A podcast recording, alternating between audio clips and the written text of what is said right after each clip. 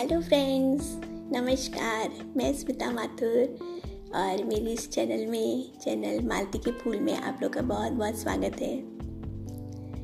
और जैसा मेरी आपसे बात हुई थी कि मालती के फूलों का नाम लेते ही जीवन के बहुत से रंग सामने आते हैं और एक खुशबू से पूरे वातावरण में फैल जाती है। तो बस मालती के फूलों में आ, के इस एपिसोड में इस बार मैं आपके लिए एक अपना आर्टिकल लेके आई हूँ, जिसका नाम है, नारी एक जीवन यात्रा। शुरू से ही मुझे नारी जीवन में नारी, अपने आसपास के जो नारी पात्र हैं, उनमें मुझे हमेशा से बहुत पता नहीं क्यों बहुत अपनी ओर आकर्षित करते हैं। और हर एक नारी की किसी भी लड़की से मिलती थी, मैं किसी भी लेडी से मिलती थी, जिसमें कोई विशेषता होती थी तो मैं सोचती थी कि इसकी जीवन यात्रा क्या होगी? ये कहाँ पैदा हुई होगी? बचपन इनका कैसे बीता होगा? यंग एज में कैसे रहे होंगे? हमेशा मेरे मन में ये प्रश्न रहता था। और इसके अलावा बहुत सी कर्मठ महिलाएँ जैसे किरण बेदी हैं और कई आई ऑफिसर्स हैं, उनकी भी मैं हमेशा जीवनी पढ़ती थी। तो कुछ ऐसा है कि मुझे इसलिए सबकी, सबके जीवन के बारे में जानने में एक अद्भुत मुझे कुछ एक रहस्य अनुभूति होती थी और मैं सबके जीवन के बारे में जानना चाहती थी। तो इसलिए मेरी अधिकतर कहानियाँ आपको वुमेन बेस्ड मिलेंगी। अब वो चाहे छोटी बच्ची की कहानी हो, चाहे टीनेजर की कहानी हो, किसी यंग लड़की की कहानी हो, प्रौढ़ावस्था की किसी महिला की कहानी हो या वृद्धावस्था की किसी दादी नानी की। तो इसीलिए सबसे पहले जो मैं अपना आर्टिकल कि मुझे कैसे लेडीज़ की कहानियाँ लिखने की प्रेरणा मिली, उस बारे में मैंने एक अपना आर्टिकल लिखा है जो मैं आपके साथ शेयर करना चाहती हूँ। तो मेरे आज के एपिसोड का नाम है नारी एक जीवन यात्रा।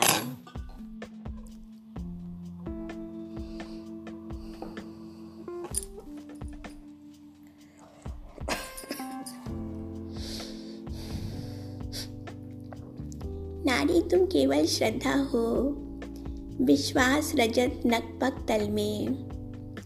पीयूष स्रोत सी बहा करो, जीवन के सुंदर समतल में। जयशंकर प्रसाद की ये खूबसूरत पंक्तियाँ नारी को उसके सुंदरतम रूप में दर्शाती हैं। नारी जो ईश्वर की सबसे खूबसूरत रचना है, जो प्रेम ममता वात्सल्य और विश्वास से परिपूर्ण है। नारी जिसके बिना ये घर संसार अधूरा है। नारी जो एक कल कल बहते झरने के समान परिवार को अपने प्यार से सारोबार रखती है।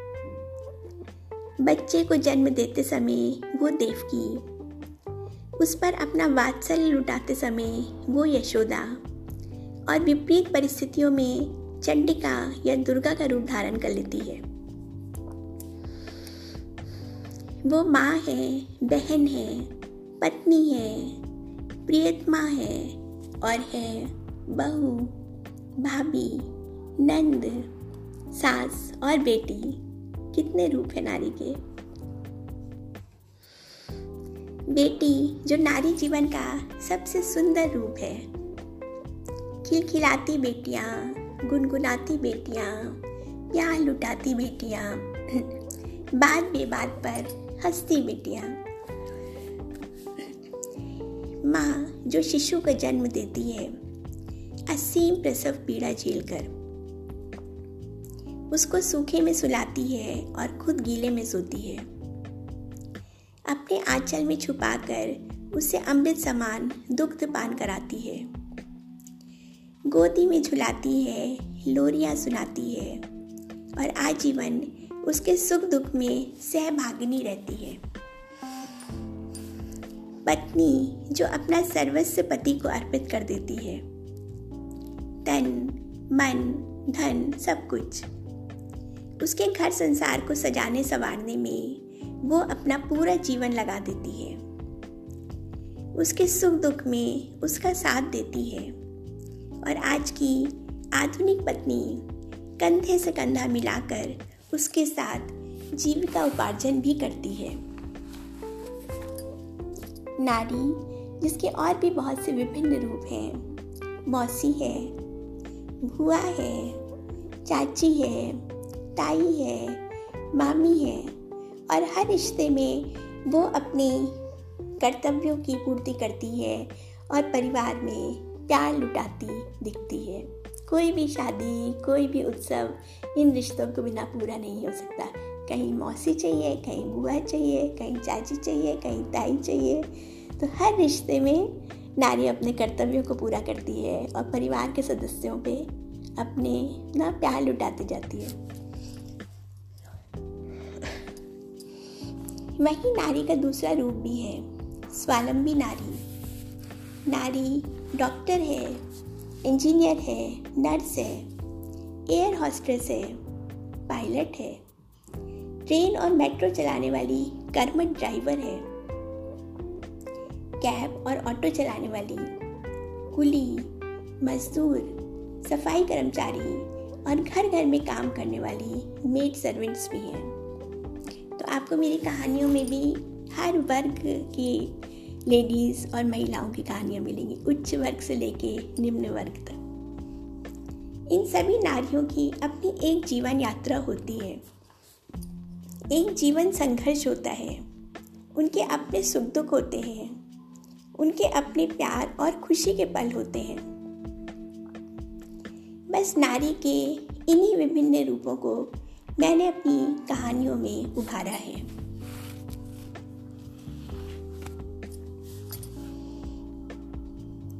नारी की यात्रा बहुत लंबी है। जहाँ हिंदू काल में नारी पुरुष के समकक्ष थी, विदुषी थी, समय ने उस समय उसे उच्च स्थान प्राप्त था और वो देवी के समान पूजी जाती थी। धीरे धीरे बदलते समय और परिवेश के साथ वो बंधनों में जकड़ती चली गई। यवनों के आक्रमणों आक्रमणों के साथ ही नारी असुरक्षित होती चली गई। विदेशी आताई युद्ध में जीते गए इलाकों में बच्चों और नारियों पर अमानुषिक अत्याचार करते थे। नारी की अस्मिता उसके शरीर को रोनते थे। इसी कारण लड़कियाँ और महिलाएँ असुरक्षित होती चली गईं। मुगलों व नवाबों के शासन में यदि कोई भी सुंदर स्त्री दिखी, उसका अपहरण करके उसके साथ बलपूर्वक संबंध बनाए जाते और धर्म परिवर्तन के लिए बाध्य किया जाता। आगे आने वाले अंग्रेज़ सिपाही भी लड़कियों को नहीं छोड़ते थे। जब अंग्रेज़ों का समय आया तो अंग्रेज़ भी नहीं छोड़ते थे। इसीलिए लड़कियाँ और महिलाएँ धीरे धीरे घर की चार दीवारी में कैद होने लगी थी। जैसे पंछियों को कैद कर दिया जाता है। पिंजड़े में वैसे ही नारी को भी घर की चार दीवारी में कैद कर दिया गया था, जिससे किसी की नज़र न लगे, किसी की नज़र में ना आए और सुरक्षित रहे।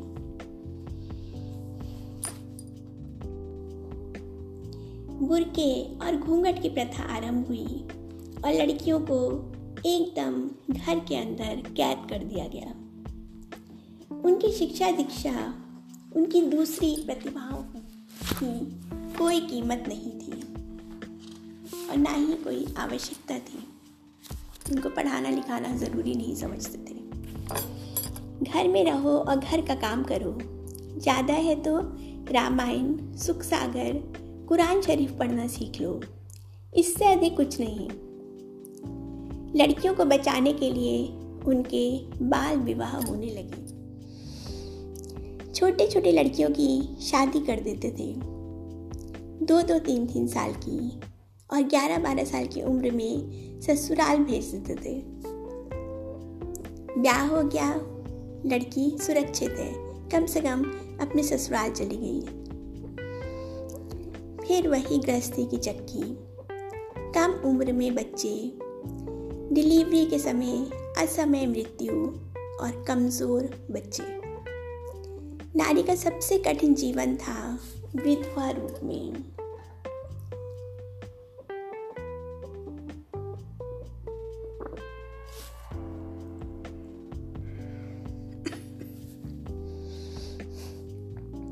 छोटी छोटी बच्चियाँ पति की असमय मृत्यु में से विधवा हो जाती थी और फिर उनको आजीवन कष्ट में, अंधकार में अपशकुनी जीवन जीना पड़ता था। कई बार वो परिवार में ही किसी पुरुष की वासना का शिकार हो जाती थी। और कभी प्रेम संबंधों में बंद कर अवैध संतानों को जन्म देती थी। कभी घर का ही कोई पुरुष उनके साथ बलात्कार कर लेता था और कभी वो खुद ही किसी के मोह में पड़ जाती थी।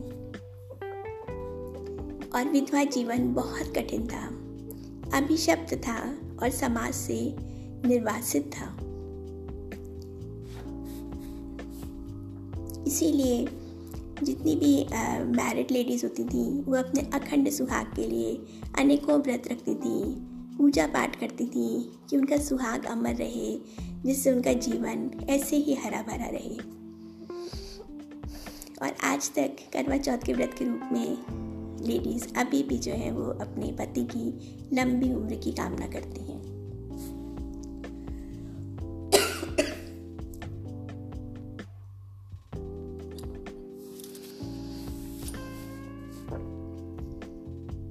राज दरबारों में नारी की स्थिति भोग्या से अधिक कुछ नहीं थी। वो नर्तकी थी, गाना गाने वाली थी और भोग्या थी। जिसके शरीर का उपयोग किया जाता था। नवाबों और बादशाहों के हरम औरतों से भरे रहते। और ये प्रथा एक से अधिक पत्नी रखने की आम धनाढ़ लोगों ने भी में भी व्याप्त हो गई थी। कई कई पत्नी लोग रखते थे। अपनी पत्नी के अतिरिक्त रखेल रखा जाना शान और प्रतिष्ठा का विषय था। जमींदार कभी अपने घर रात नहीं गुजारते थे। महाकवित्री महादेवी वर्मा के अनुसार, जिस प्रकार पुरुष अपने मनोरंजन के लिए या उपयोगिता के लिए रंग बिरंगे पंछी, गाय, घोड़ा और कुत्ता पालते थे, वैसे ही अपनी कामेच्छा की पूर्ति के लिए वो दो तीन औरतों को भी पाल लिया करते थे जैसे औरत नहीं हुई, कोई पशु पक्षी या जानवर हो गया।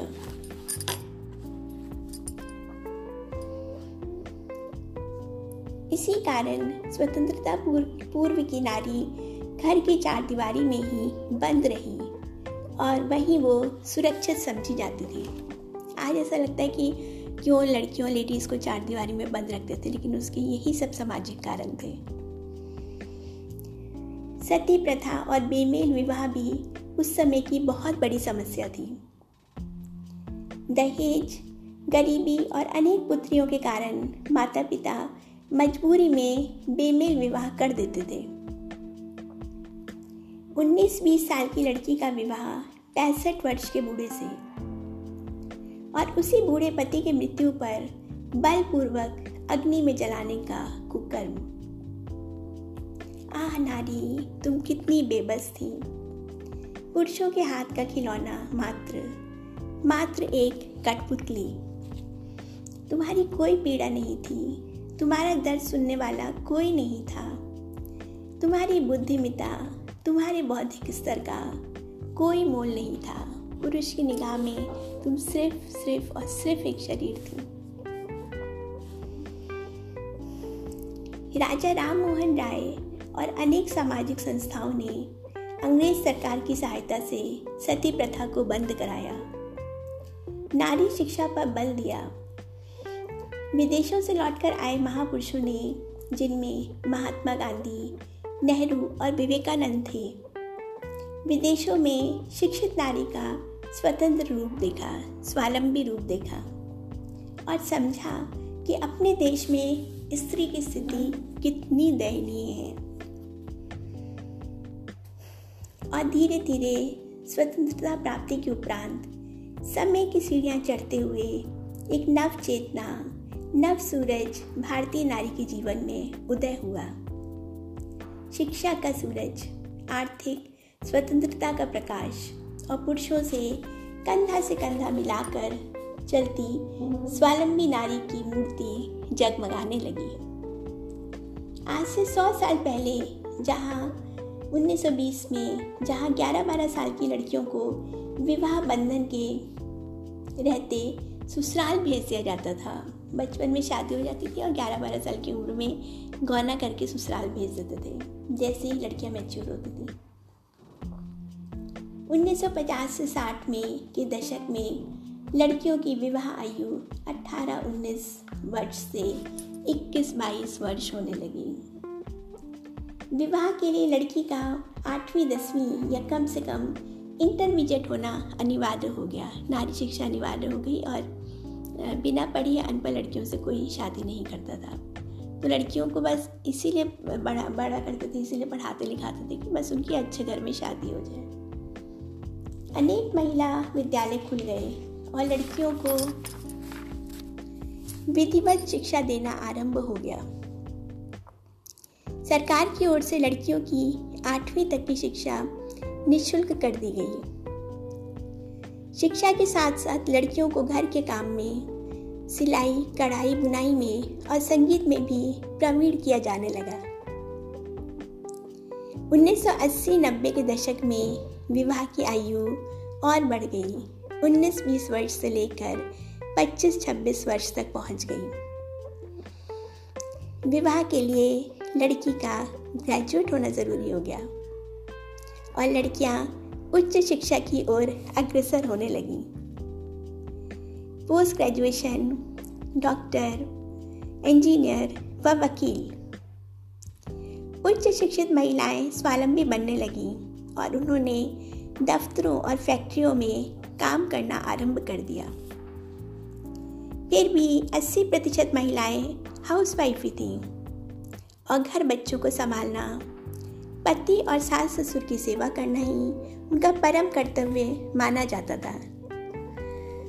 या तो उच्च शिक्षित महिलाएँ नौकरी करती थीं, या वो जिनकी आर्थिक मजबूरी होती थी, जो फाइनेंशियली वीक होते थे और उनको अपनी फैमिली को सपोर्ट करना होता था, वो लेडीज़ जॉब करती थी। फिर भी समाज में doctor engineer lawyer nurses lecturer और स्कूल टीचर्स के रूप में महिलाएँ काम करती दिख जाती थी। सन 2000 के बाद की शिक्षित माओ की लड़कियों ने अपने माओ के अधूरे सपनों को पूरा किया हमारी आज की पीढ़ी। उच्च शिक्षा प्राप्त कर स्वावलंबी बनकर अपने पंखों से आकाश में ऊँची उड़ान भरकर 80 प्रतिशत लड़कियाँ प्रोफेशनली क्वालिफाइड होने लगी, चाहे वह इंजीनियरिंग हो या कंप्यूटर ऑपरेटर शादी के बाज़ार में लड़की का नौकरी पेशा होना अनिवार्य हो गया और एक खुले स्वतंत्र माहौल में लड़कियों ने अपनी शिक्षा पूरी की और स्वावलंबी बनी। विवाह की आयु 25-26 वर्ष से बढ़कर आज की डेट में तो तैंतीस चौंतीस, तीस से लेके बत्तीस, तैंतीस चौंतीस तक हो गई है। क्योंकि लड़कियाँ हाईली क्वालिफाइड हैं जॉब करती हैं, उसके बाद ही सेटल होने का सोचती हैं, उसके बाद ही शादी करती हैं। आपने देखा कैसे तेरह साल की उम्र से विवाह का आयु बढ़ते बढ़ते इकतीस, बत्तीस, चौंतीस साल तक हो गई। समय की लंबी धारा में तेरह वर्ष की बालिका वधु से इकतीस, बत्तीस वर्ष की समझदार, स्वावलंबी पीढ़ी ने ले ली। घर, परिवार और नौकरी की दोहरी ज़िम्मेदारी।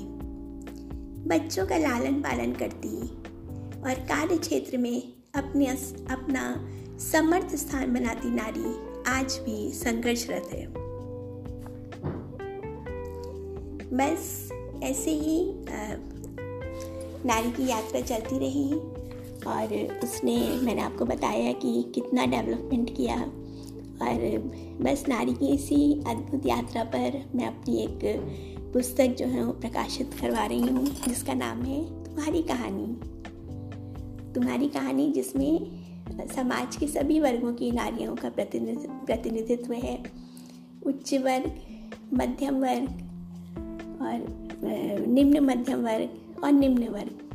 चाहे वो इंजीनियर डॉक्टर हों, चाहे वो टीचर्स हों, चाहे वो गृहणियाँ हों चाहे वो जो घर घर में काम करने वाली मेट्स हों या सफ़ाई कर्मचारी हों, आपको मेरी इस पुस्तक में सभी की कहानियाँ मिलेंगी।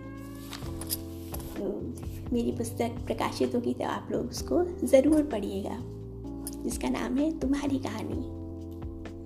तो बस ऐसे ही आपके साथ मैंने अपनी थॉट्स को शेयर किया, अपना ये आर्टिकल शेयर किया, जिसमें नारी की पूरी एक जीवन यात्रा को दिखाया गया है और किस तरीके से स्वतंत्रता पूर्व लेडीज़ और महिलाएँ कैसे रहती थी, फिर कैसे कैसे नारी शिक्षा का उदय हुआ, नारी शिक्षित होने लगी और आज की आधुनिक लड़कियाँ कंधे से कंधा मिलाकर चल रही हैं।